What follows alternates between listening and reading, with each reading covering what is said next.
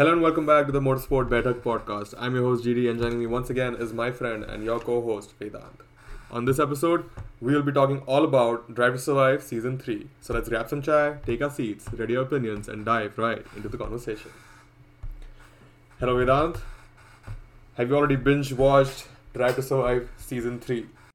Hello, Divya. Yes, yes, I have.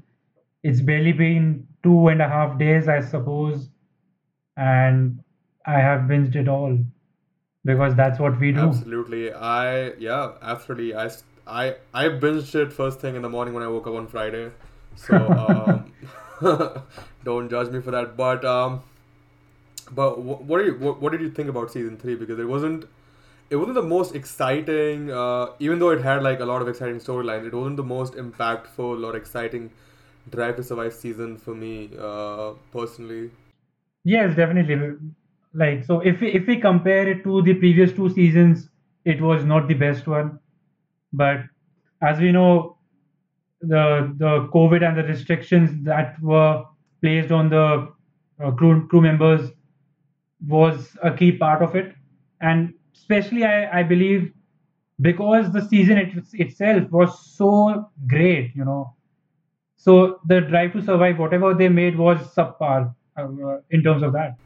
I, I, I wouldn't say Sapa, but I, I, I feel that uh, a lot of because like so much happened in the season and like so so many ex- unexpected things happened in the season that most of them are still fresh in my memory, which is why like uh, when I because when you're watching to Survive, you're basically reliving the Formula One season uh, uh, that happened last year, and I feel a lot of it was uh, just you know still so fresh in my memory that it didn't it didn't change my perspective or it didn't it didn't add to it a whole lot but uh, still a lot of talking points coming out of Drive to Survive season three. So you know why not? Let's let, let's just get into it. Definitely. I think uh, the first thing, the, the, the very first thing I noticed on the first episode was uh, it was really weird to like see Cyril back, knowing that Cyril won't be on the grid this year. Uh, so it, it was like a really weird feeling for me uh, watching Cyril uh, again, and you know him making decisions based on the fact that he'll be on the grid this year, and him like you know feeling emotional about Danny Ric leaving and whatnot, and uh, just knowing that he's not even a part of the sport anymore, uh, which is kind of crazy, because you know he like when when Danny Ric was leaving, he's like he's Cyril said he's making a mistake, and we we are a championship winning team. And, and and they did did well last year, so it just makes it even more weird, especially since we haven't heard a lot from Cyril or from the Renault management about Cyril ever since he was sacked. Yeah, definitely. I, I, I felt second-hand uh, sadness for Cyril in, in that episode, and uh, I I think I think Cyril was genuinely genuinely very upset, uh, and yeah, they talked about him not to, they or Ricciardo and Cyril not talking for for days, you know. So yeah, it, Yeah, it was de- it was definitely weird to see Cyril back. Cyril's a passionate and emotional man, and he owns it. Uh, like he said, He's a um, Frenchman. in one of the yeah yeah that's what that's what he exactly said. You know, I'm Latin, I'm French. Yeah. uh, I am emotional. So he he owned it. So you know, kudos to him for us for that. Uh, but yeah, first episode, Cash is King, and uh, I think it took back took us back to the Racing Point saga, and um, we heard from Lance Stroll. Now, obviously, we know Lance Stroll as someone who doesn't come out and you know talk a lot. He's very you know doesn't do a lot of interviews. He's not at all the races, but uh, when he shows up, when he makes an appearance, there's a reason for it, and um, Lawrence, uh, you, you meant Lawrence yeah, Stroll. Lawrence. Yeah, sorry. Yeah, that's what I meant. Sorry, Lawrence Stroll. So we, we, we know Lawrence Stroll is not someone you know who makes an appearance at all the races or comes you know talks to the media frequently, but um, but he made an appearance when the Racing Point saga happened, and I had forgotten all about the interview that he had given. And looking back, uh, it was clear that he was not messing around, and you know he was very upset about it. And through like all the interviews and the way uh, the Racing Point team was covered and Lawrence Stroll's interaction with his team, he seems like a scary man to be honest. Yeah, I, I know. His his aura seems like he's a big man, and his aura seems even bigger. He's very bullish, yeah. And I was like, I, w- I would not want to upset this person. And then uh, there was this segment with Otmar's like, you know, when when the ownership changes, even the upper management, uh, the jobs of the upper management are also Yeah. on the line, and you just don't know if you'll be here next race.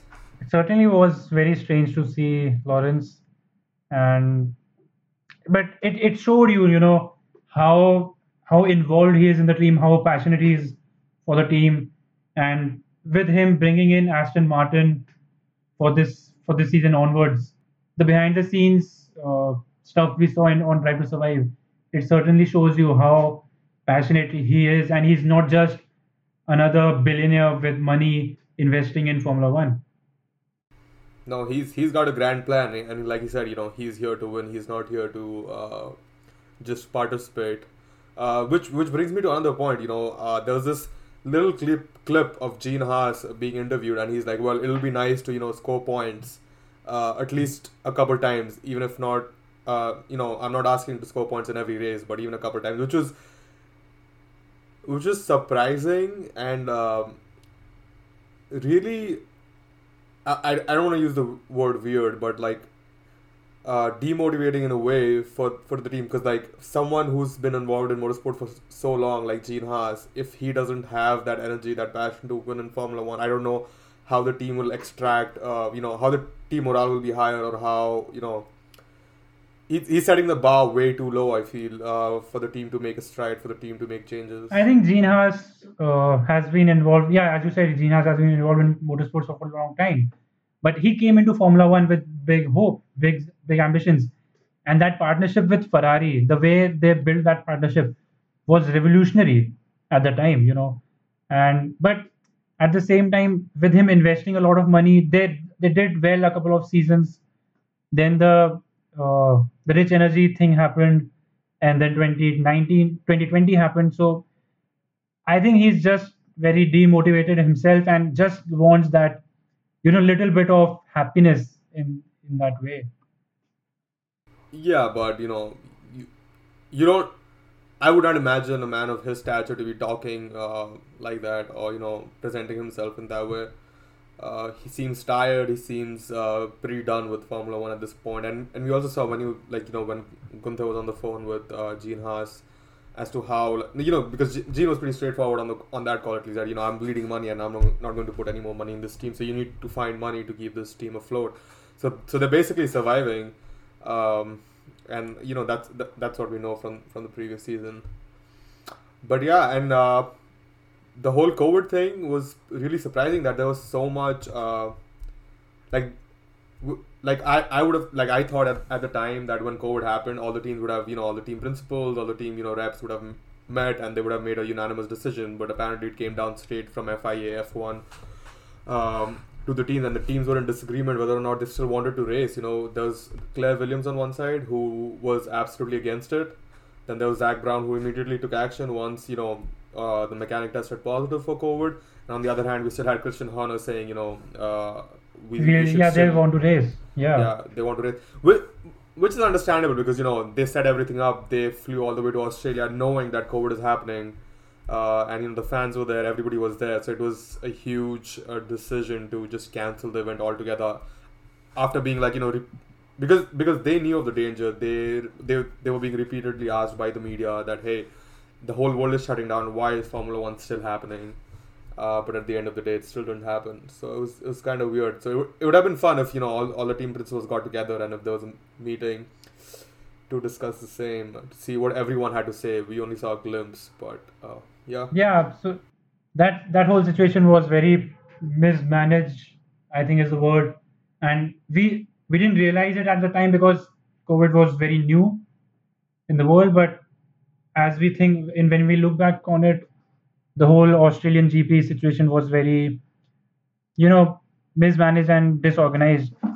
And I, I feel bad for the fans because they paid huge sums of money to attend the Grand Prix. I mean, a lot of fans flew into Australia. yeah, that. exactly.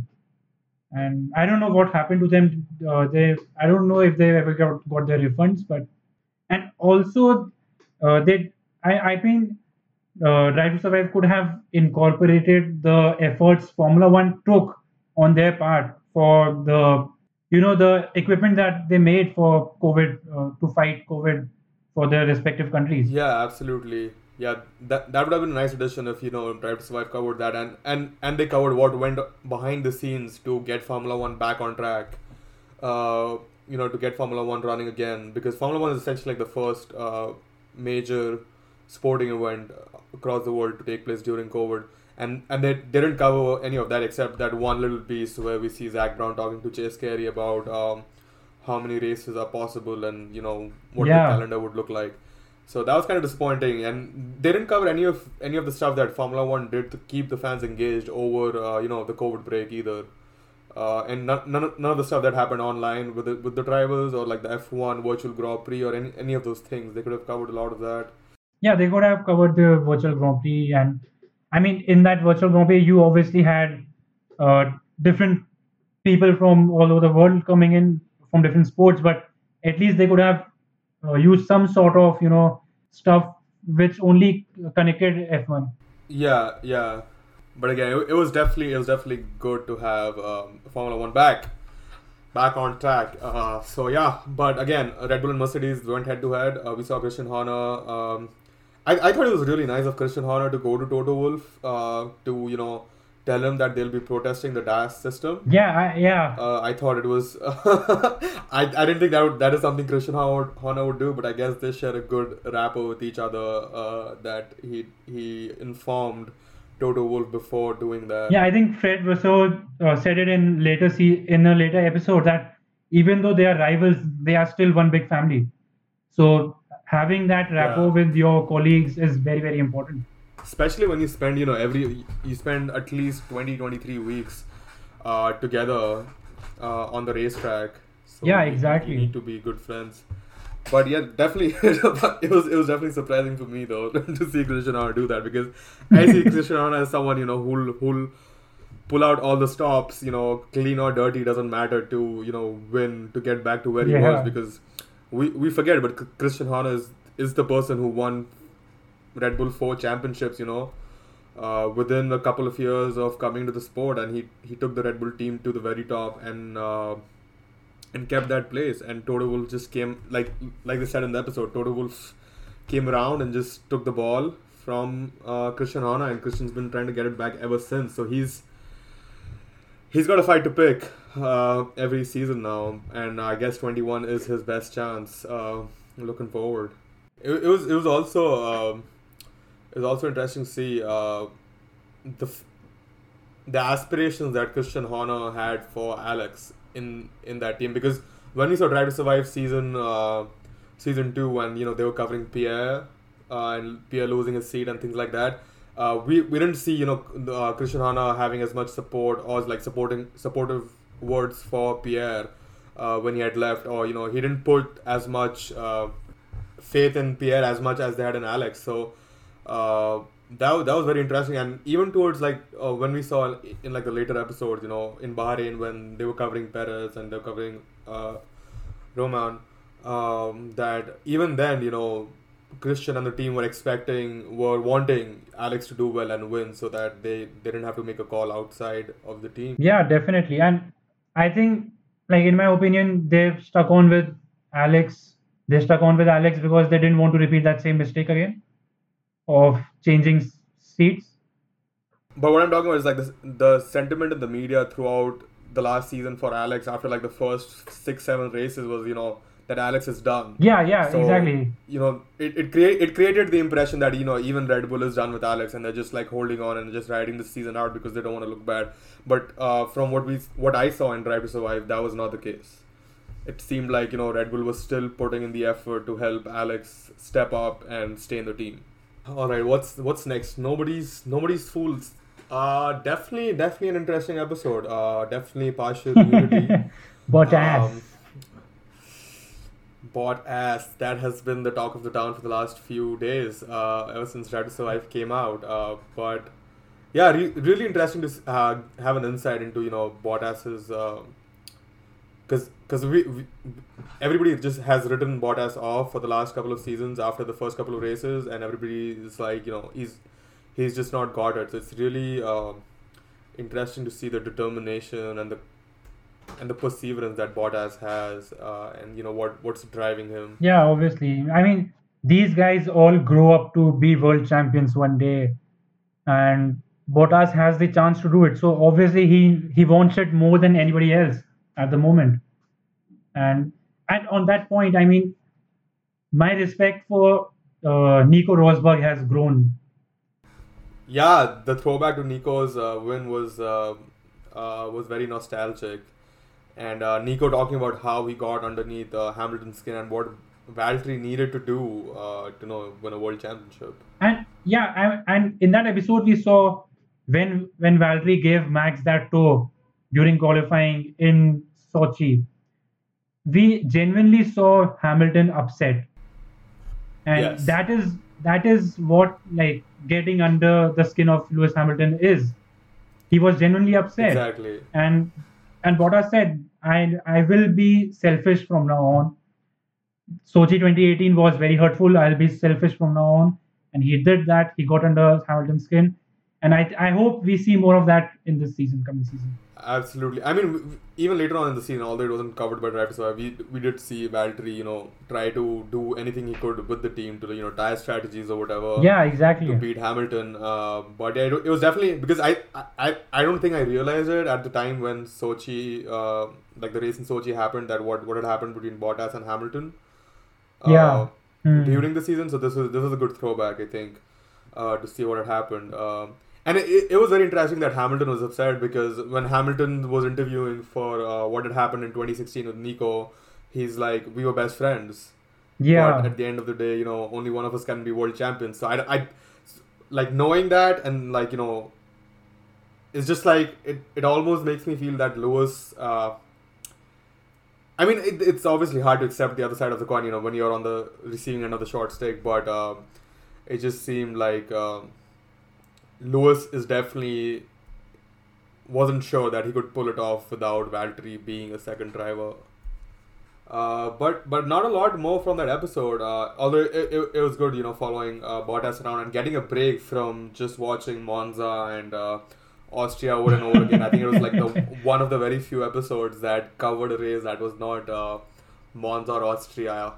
Uh, Yeah, uh, definitely, yeah. definitely. Otherwise, like it, it just seemed like most episodes we're just going back to Austria and Monza over and over again, and I was like, come on, like like the, so much more happened during the season. I mean, Mo- Uh, Monza was definitely very exciting, but I suppose only one episode was enough. yeah, I guess. um, yeah, and then and then and then episode four moves on to Ferrari.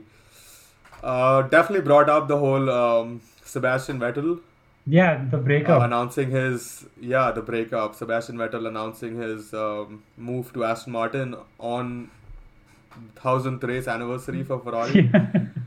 So uh, very very cheeky, and you know, and and and that particular scene before you know before, so like you have Christian Horner and Sebastian talking about something, and, and it's vague.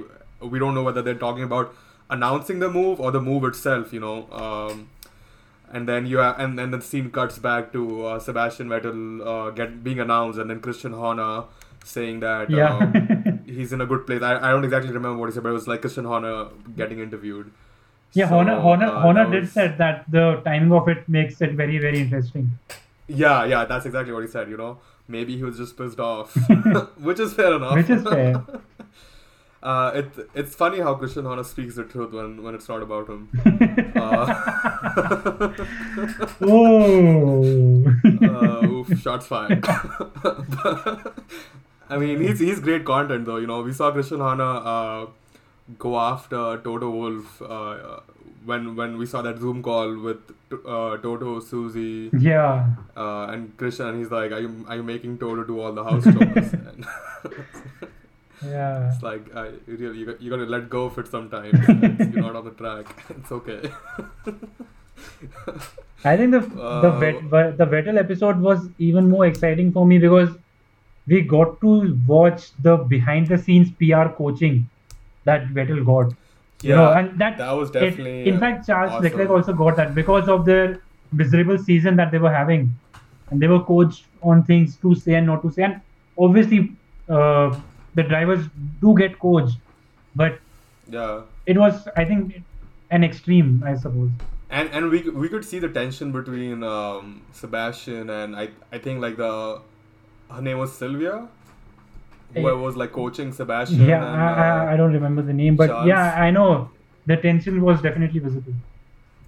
It was awkward. but yeah yeah it, it was very interesting to like when sebastian got interviewed about you know why uh, you know what he thought about ferrari being at the back of the grid and he's like we deserve it yeah. uh, and on the other hand Mattia Binotto was like we, we didn't you know break any rules and then you have Sebastian Vettel saying we deserved it uh, it's very very interesting and then uh, when he was he was he was like doing like a fan interview he's like uh, well I can say whatever I want because Yeah. you know I'm, I'm leaving the team Th- There was a, there was another accept. moment that uh, I think the the PR the the PR guys said to Vettel that you you can't be funny because our Yeah, that was like uh, that was like the Italian Grand Prix right after like uh, like after the Belgian Grand Prix when they didn't do well. They yeah yeah exactly The points. yeah you can't be funny because of our performance. Like who said that?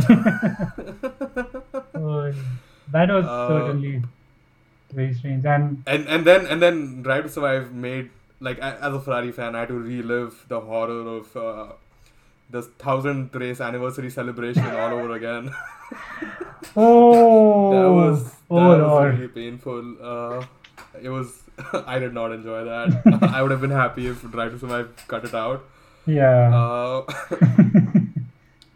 it was it was just not. And, I mean, it was they, terrible. they they included that celebration but they did not include anything from Mugello the race itself yeah, yeah, that's that's happened. I I guess.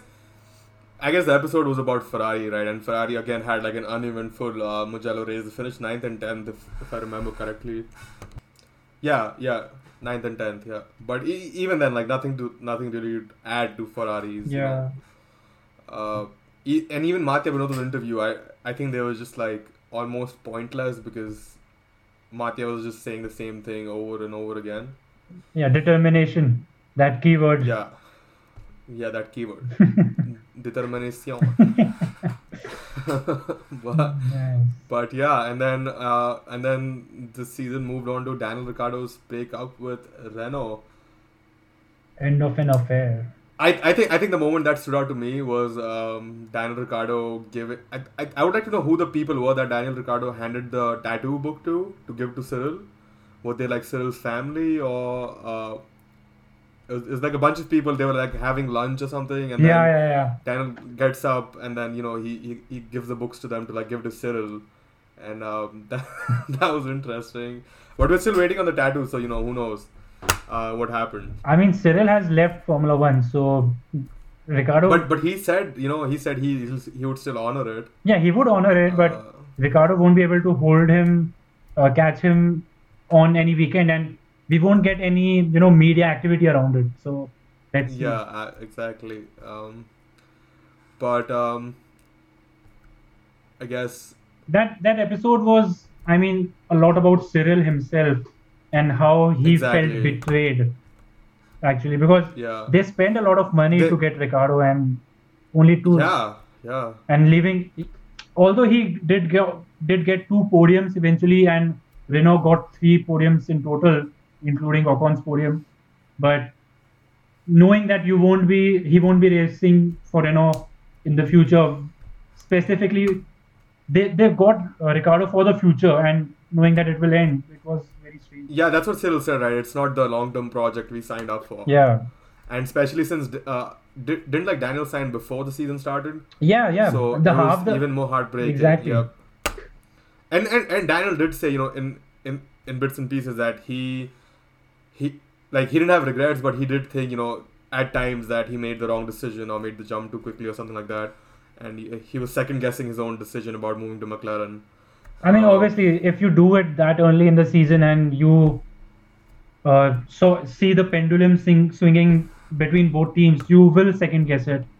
But Yeah. I think it was the right decision at the end of the day.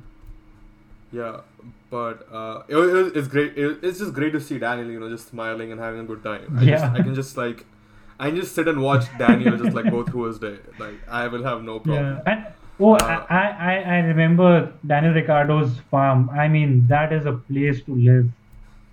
I I, I, I felt oh my god. The. Australian outback. Yeah, it's huge and it's like dirt track. You can ride your ATV Yeah. wherever you want. It was quite interesting. I was daydreaming about it. yeah, I, I can I can see that happening. Uh, all right, then the, the anything else about this episode? Um, I don't quite remember because it was about Cyril and Ricciardo, right? yeah, mostly, yeah, yeah, yeah. And then and then uh, we moved on to uh, Pierre Gasly. The comeback and, and again, uh, this, yeah, this was this, yeah, this was just Netflix covering his win in Monza for the most parts, and uh, and a couple harsh comments from really from uh, Christian Horner. Uh, Yeah. just Yeah. just sliced in between. Uh, I have to put down a dog and something like that. Uh, really, really, uh, not even harsh, but just no, wa- inappropriate almost. no, wasn't I had to put down a dog was his own dog about his own dog. I don't know. I thought it was in reference to Pierre. No, but that would have been last season. No, I think this was. I, I don't know. Maybe I misinterpreted. I, I don't know. Yeah, I, I, I, I certainly feel like you jumped to conclusion. It was out of place. it was out of place Yeah. because they were talking about Pierre and Alex, and then you know there's this just like one random comment of uh, Horner walking down the stairs, like I, I had to put down dog, and I'm like, what? The, is he talking about Pierre? What is he talking about? Uh, he said that yeah he he's upset and don't wouldn't like any weird questions on the day for the press conference but yeah. yeah quite Uh, yeah but definitely interesting to see how they've been like they've been very closed off about Pierre uh, ret- Pierre's return to the Red Bull team. Uh, like at first they were like, oh, he's definitely not coming back, but then it got a lot more cagey. I feel like throughout the interviews as the season progressed. yeah i think i think see uh, since AlphaTauri is a sister slash junior team but they are not in full control by red bull right so Yeah, I think Franz Tost has his own say on the driver lineups, and he might have, you know, put up the notion that, okay, let Pierre stay with us for a couple more seasons, maybe. We'll nurture him to be a world class driver, even better than he is right now, because obviously he's a young driver and he'll grow to be better. And that is, I think, best for both sides. I, I, I mean, I, I guess I, I don't want Pierre to go to Red Bull. I want him to find another another team that's doing well. And AlphaTauri is looking good this season, so we'll see we'll see what happens. Anyway, this is about Drive to Survive season three. Let's let's not get into that. Yeah. Um, uh, yeah, and then we finally come to uh, season seven, the star of Drive to Survive throughout all the seasons. Gunther Steiner. Steiner. We finally get an episode with him. Um, Yeah, I was actually very sad that we haven't heard from Gunther in the five episodes, in the first five episodes. I was like we were missing something. Yeah. Uh, uh, uh, like and to Survive and, was and, not and then we got an entire episode to the man himself. Yeah, exactly. And uh, in in the interview with Jennie Gow, uh, that was released on YouTube later on her on her like YouTube channel, uh, when she was interviewing the producer director of uh, Drive to Survive, uh, and he said how how welcoming you know Haas and Gunther have been since the start of uh, Drive to Survive. Yeah, yeah. and how how they can put put a collar mic on Gunther and he's like okay with it. Yeah. And, you know, and he, he lets them record anything and everything, which is which is a little.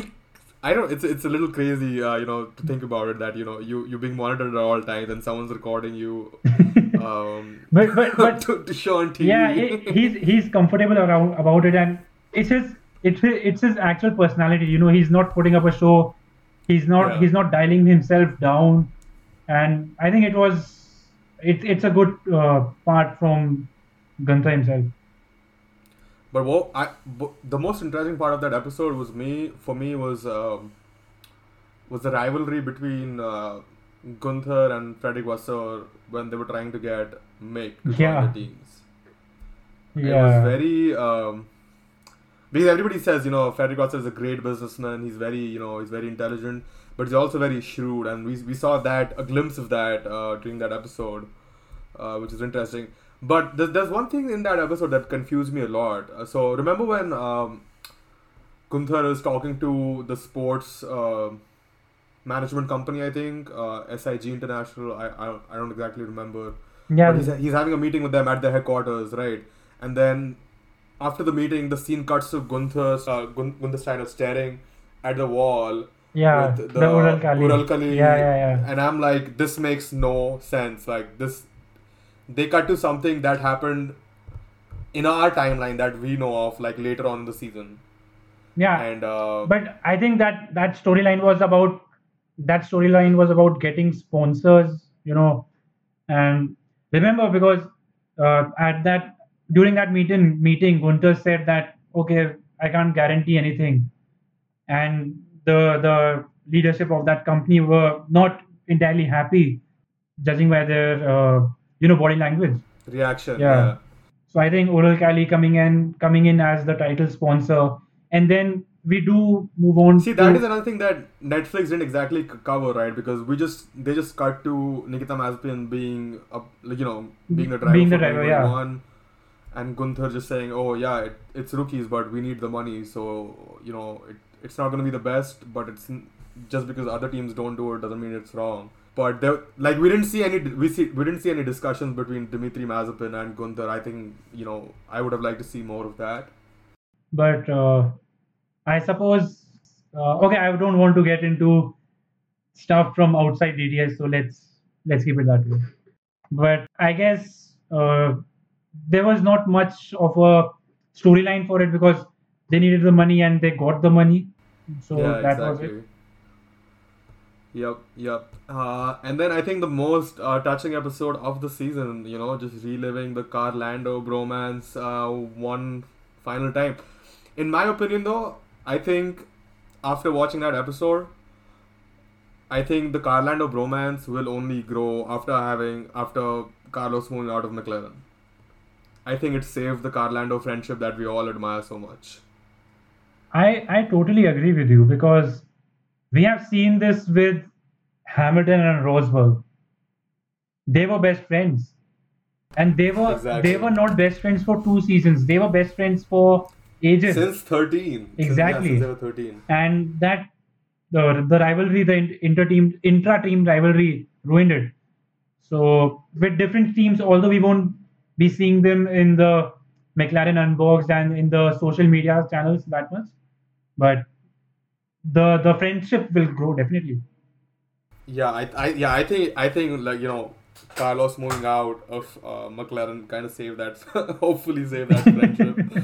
uh, but, but I, I, I don't know if like I was, I was reading too much into it, but just it just seemed Lando didn't really want Carlos to leave the team, and he was kind of, he was hurt a little bit, even though he was angry that you know, Carlos is like like in that moment where we saw you know where uh, where Carlos was angry about like after the Styrian Grand Prix Carlos was angry about uh, having to let go Lando Yeah, yeah, Uh, having to release Lando and then uh, Lando had a great race and Carlos didn't. And then um, and then in, in, in the media interviews later on uh, Carlos and Lando had a little, little tussle with the chairs although it was like playful and it was like serious um, Lando did come out and Lando got out and he did come out and say that you know if I did the same thing to you uh, you would become angry and butthurt and whatnot. uh, so Yeah. that, that that went to show that you know things were a little bit more strained than uh, than what we thought.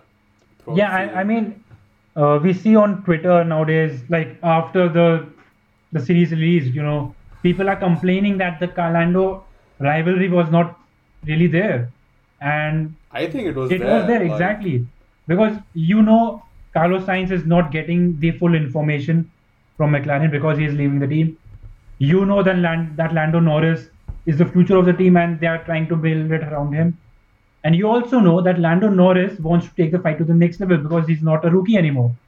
And he got a great start to the season with a podium and a P5. So Lando Norris wanted that, uh, like, to wanted to be there in the team as as an equal to Carlos, right? And I think Yeah. the rivalry, And, like, rivalry I think at the very very start of the episode, he points out after like you know we see Lando on the podium. Uh, in the interview after that, Lando points out that Carlos probably didn't see that coming because the year before he was a rookie and he, he wasn't as aggressive as this year. exactly. and Carlos is gonna fight back. But uh, it, it, it it still definitely seemed that even though they were having like a rough time, uh, you know, they were happy patches and they were like, you know, the competitive patches. Uh, Lando still didn't want Carlos to just up and leave uh, McLaren.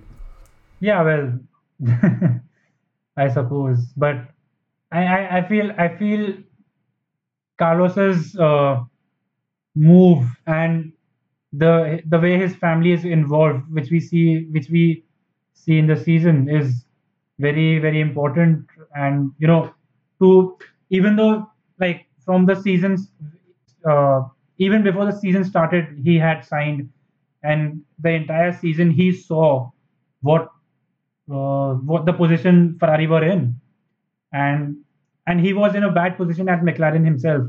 So he wanted that support and seeing Carlos Senior and the cousin Carlos be there for him Yep.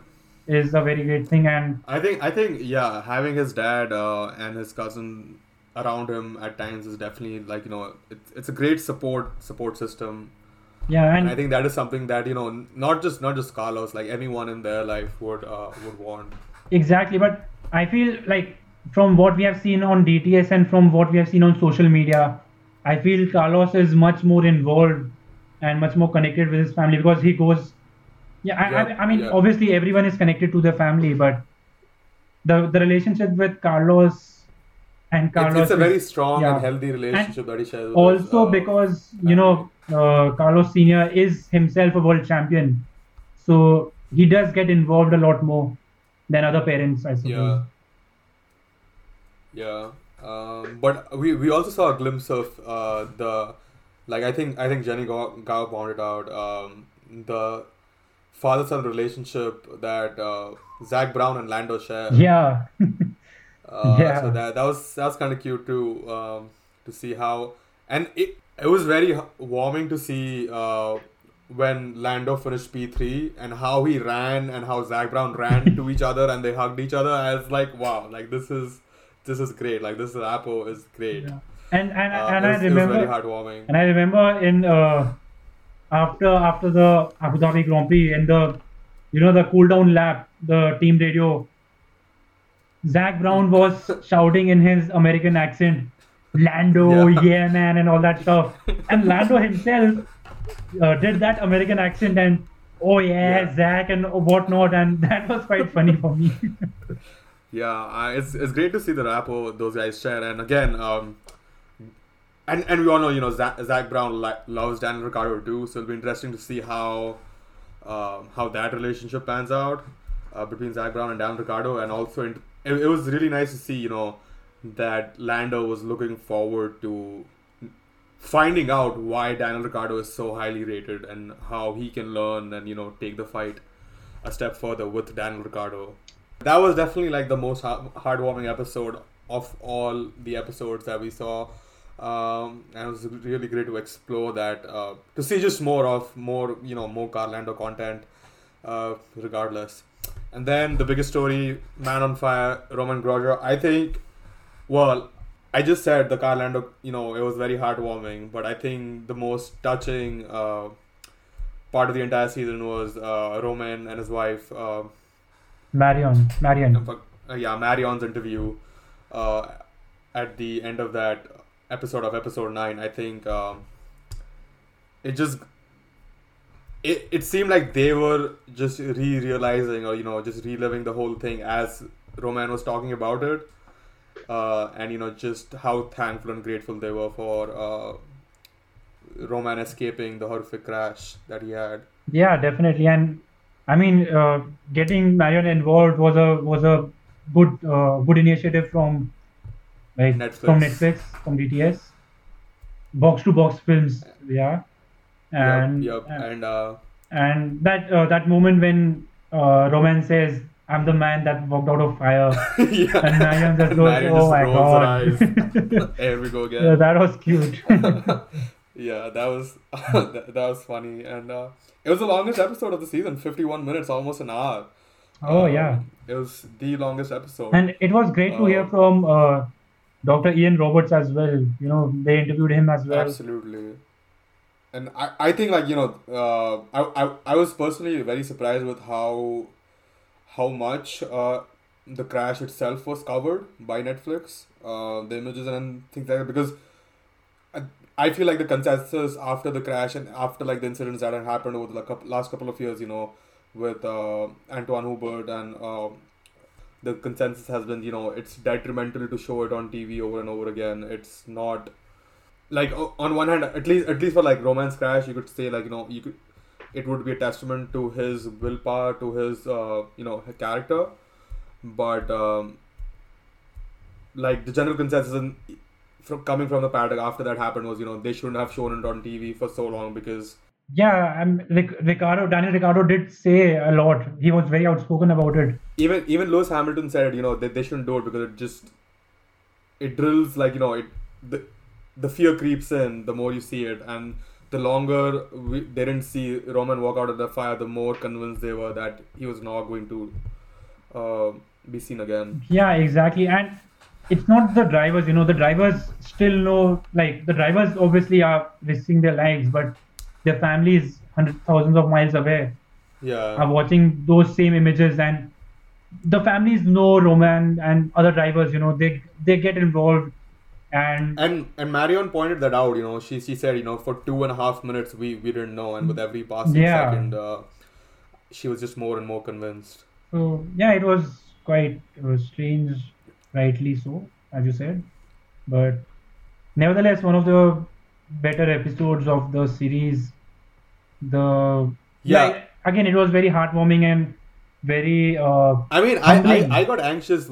Yeah, I, I got very anxious wa- watching those images again and those uh, images of the crash, and you know, and Netflix was covering it like in the sequence of the events that happened, right? And they were showing the crash, and they took way longer than two and a half minutes to Yeah. show that you know Romain was out of out of the car, and I'm like, like, can we just get to that part? You know, I, I don't want to relive this over and over again yeah. um, as a fan even so I, yeah my my anxiety was sky high e- even though I knew you know that Romain is fine and he's racing again in IndyCar this year but yeah, uh, yeah, you're right. And and then um, last episode of the season way to way to wrap up with um, the Abu Dhabi season finale mm, mm, definitely they tried to cover um, well we forgot about Perez's win you know that, that they covered not, not a whole lot they did cover Perez's overtakes and stuff like that but um, not as as exciting um, it, it didn't excite me as much as, yeah, as the I think they they, as I would think they would have. covered Perez's win in the last episode because of the whole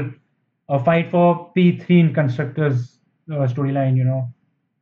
And but it was good. It was good to see Perez talking to his family back home in Mexico. That video call was quite quite uh, well covered. Yes, yeah, that was that was definitely a nice touch. Uh, from like it was definitely nice and nice of Netflix to be there Yeah. uh, to cover all of that, and for Perez to allow Netflix to be in there.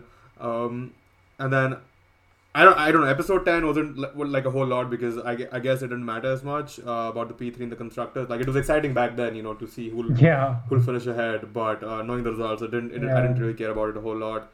Um, but again, surprising that um, Netflix didn't cover the We Race As One initiative uh, as much as I would have thought. Uh, just like a little like five ten minute clip at the end of the last episode with Lewis talking about it a little bit and a few clips uh, from the events that had happened earlier in the year.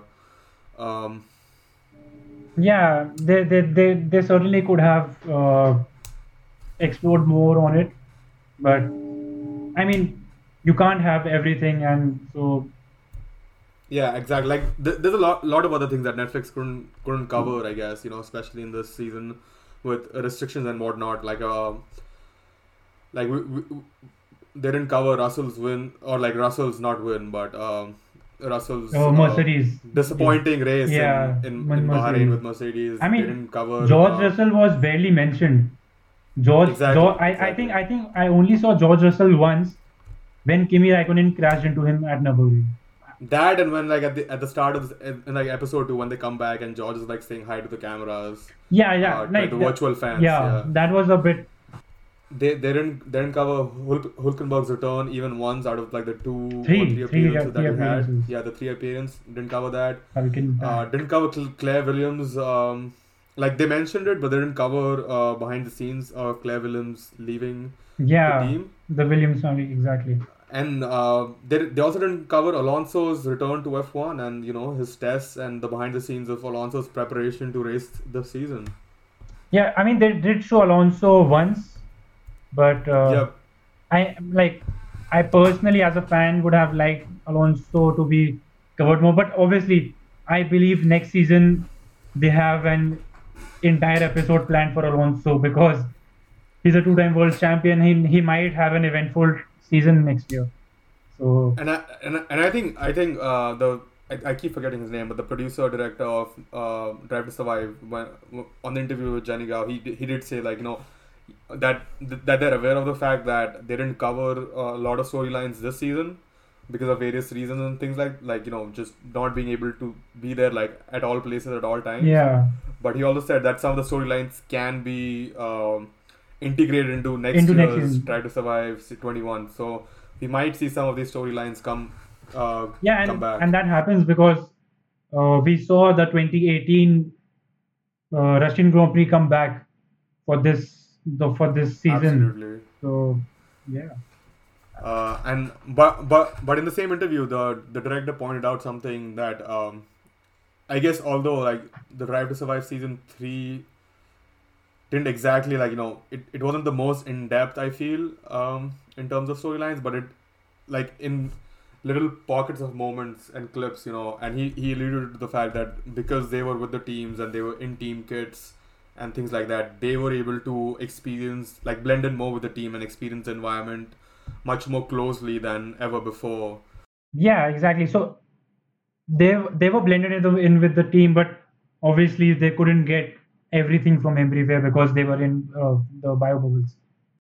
Yep, yep, absolutely. But one thing that that just that gave me like an OCD almost was like when they were covering Lando's win and his last lap of like how he's catching up to Hamilton, and all I was waiting for was to listen like hear scenario 7 scenario 7 in my headphones and it never came and i was like why is this not there this is probably the most prolific uh, quote from that race yeah, they. I think they did mention they did include scenario seven during but his was like qualifying. testing or yeah, qualifying, yeah, at yeah, testing qualifying. exactly. But they didn't mention it in the race. But yeah, and even they even even they didn't mention uh, you know Sergio Perez breaking down on the last lap because that episode was about McLaren and Racing Point. They mentioned Lance Stroll, but they didn't mention Sergio Perez. It was quite strange. Yeah, it was. Yeah, it was. It was really weird. Um, we didn't see a lot of the drivers either this this season. Like, um, I feel the focus was more on the team principals than the drivers almost. Yeah, we we, we didn't see uh, Daniel Kvyat at all. I think. Yeah, there was just like that little clip with Pierre when they're trying out when they're doing the photo shoot. Oh yeah, right, right. I had forgotten about it. I, I like the fact that uh, they focused on Daniel Kvyat's face when they stand for the national anthem on on in the Russian GP episode. So that was like that was I think good because to show him I don't know. to show him at his home race, but we Yeah. but we didn't see him other than that. And yeah, Charles Leclerc we saw interacting with fans a little bit, but nothing more. And uh, we saw his crash at Monza a few times. So many times. Like I feel like we saw that crash a little way too many times than we we needed to. We saw it once when they were covering Carlos coming second. We saw saw it again when we saw Ferrari's episode, and then we saw it again when we saw Pierre's episode on how he won um, in Monza. And I was like, we really don't need to see this crash again and again. We all know know what happened. Just don't make me relive this again uh, any more than I already have. Uh, so yeah. They yeah they I think they didn't cover uh, the Turkish Grand Prix as much as they as much as I, the community believes I- they should have because it was the record equaling Grand Prix and uh, like it and yeah, it was I, the I guess that's true. uh, the a fun race with Sebastian on the podium. So Sebastian and but again, I, th- I, th- I think uh, they didn't really have an episode on Lewis per se. You know that the episode that they had on Mercedes was mostly focused on Bottas and not on Lewis. yeah, uh, and I, and I, and I guess like you know, I guess like the F1 community in general is missing out on the hype of uh, Lewis Hamilton, you know, having seven championships, and uh, I just I just feel like there's not enough hype to have a seven-time world champion once again on the grid, uh, and I, that's been Yeah. missed out by like all everyone, including Netflix. Yeah. Uh, but I believe, I think the worst covered team on a whole was Williams, was definitely Williams. Because Even even Alfa Romeo didn't feature at all. Alfa Romeo did have an episode where uh, the Gun, Gunter Steiner's episode, you know, we, we do hear from Fred Yeah, yeah, and we do hear from.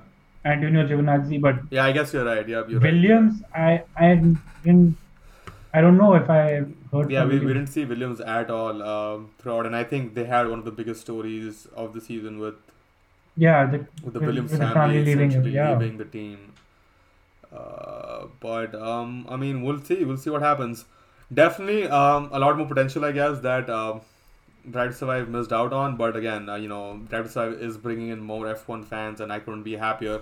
So I'll throw this question out to you, Vedant. Drive to Survive has been a fan favorite, but it also has received a lot of criticism from uh, long-time F1 fans that you know it's for different reasons. I, I don't Yeah. even know a lot, but I, I know a lot of people Oh no! because I, I, I genuinely like it. I just genuinely like more F1 content. So you know, any any content is well, well appreciated. But um, I know like a lot of purist fans don't like the idea of new fans just joining through Drive to Survive. But is Drive to Survive a regular feature on your F1 calendar now? It definitely is because, and hear me out. You know, it, there are there are a couple of reasons for it. Firstly, uh, there are more than a couple of reasons for it. Firstly, I saw a I saw I saw a graph recently on Reddit on the Formula One subreddit, which showed that the number of uh, subscribers the F1 subreddit got after each release of uh, Drive to Survive, and it was growing exponentially. And it was and the the uprise started with uh, Liberty Media joining in, coming in, right? And so I think what Liberty Media has done with Formula One to get that this content across to newer fans, they they did explore uh, social media properly, YouTube. They they revamped YouTube, they revamped their website and all that stuff. And I mean, it is beyond the point of DTS, but Liberty Media as a whole has been very beneficial. I know there's a lot of criticism for Drive to Survive from the purest fans, as you said, but for me, a sport only survives when there are fans. Yep, absolutely. If there are only purist fans, I mean, it the sport can't grow because purist fans grow organically and very slowly, you know. And with with Drive to Survive, I I personally see a lot of people I know have started following Formula One properly and with technical yeah, insights. a in lot, fact. a lot, a lot, a lot of our mutual friends have started following Formula Exactly. because of Drive to Survive. And it's not that they only enjoy Drive to Survive because it's entertaining or they only watch Formula One because it's something to talk about.